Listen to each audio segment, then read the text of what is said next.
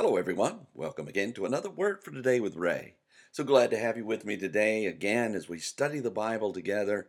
Uh, we're learning a lot from this book of Philippians that Paul wrote, and so we want to go to the Lord in prayer, ask Him to bless our time together. Heavenly Father, we thank you that we can have this time of studying your Word.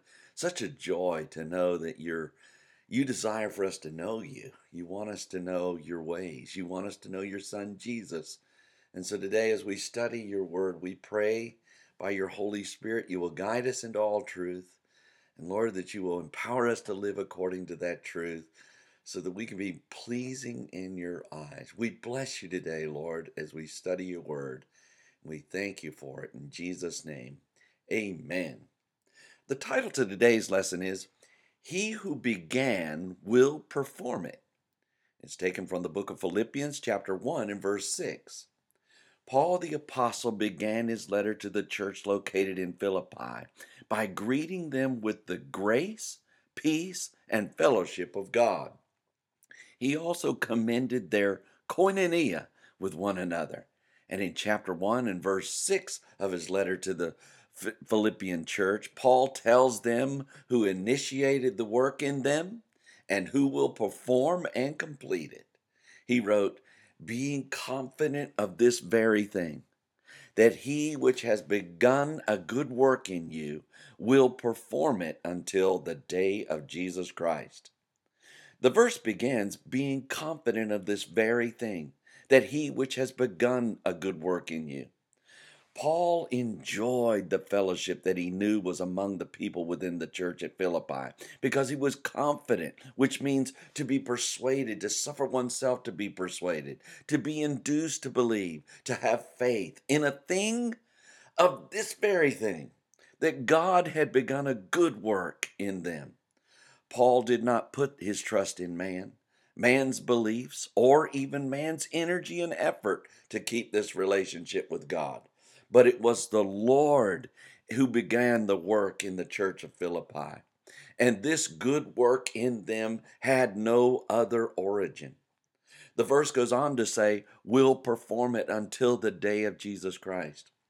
Not only did Paul have confidence that the Lord began the work in the church at Philippi, but he knew who would perform or bring to an end, accomplish, perfect, execute, and complete it as well until the day of Jesus Christ, which refers to the last day of this present age. The day Christ will return from heaven, raise the dead, hold the final judgment, and perfect his kingdom.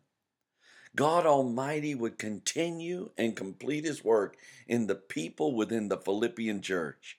The knowledge of the Lord beginning and completing a work in the church at Philippi was sufficient stimulus to encourage Paul to continue making his request for them with a spirit of joy as he prayed to the Lord.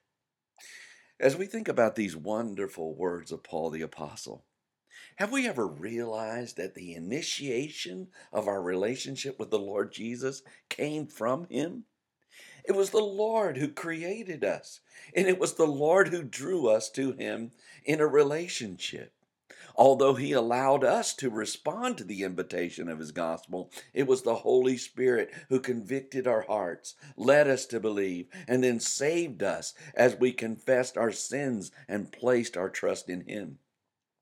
The assurance that we gain from this verse is that God is not through with us yet.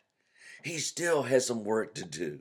But even as he began the work, he will certainly complete it. God is faithful not only to initiate a task, but also follow it through until it has a finished work.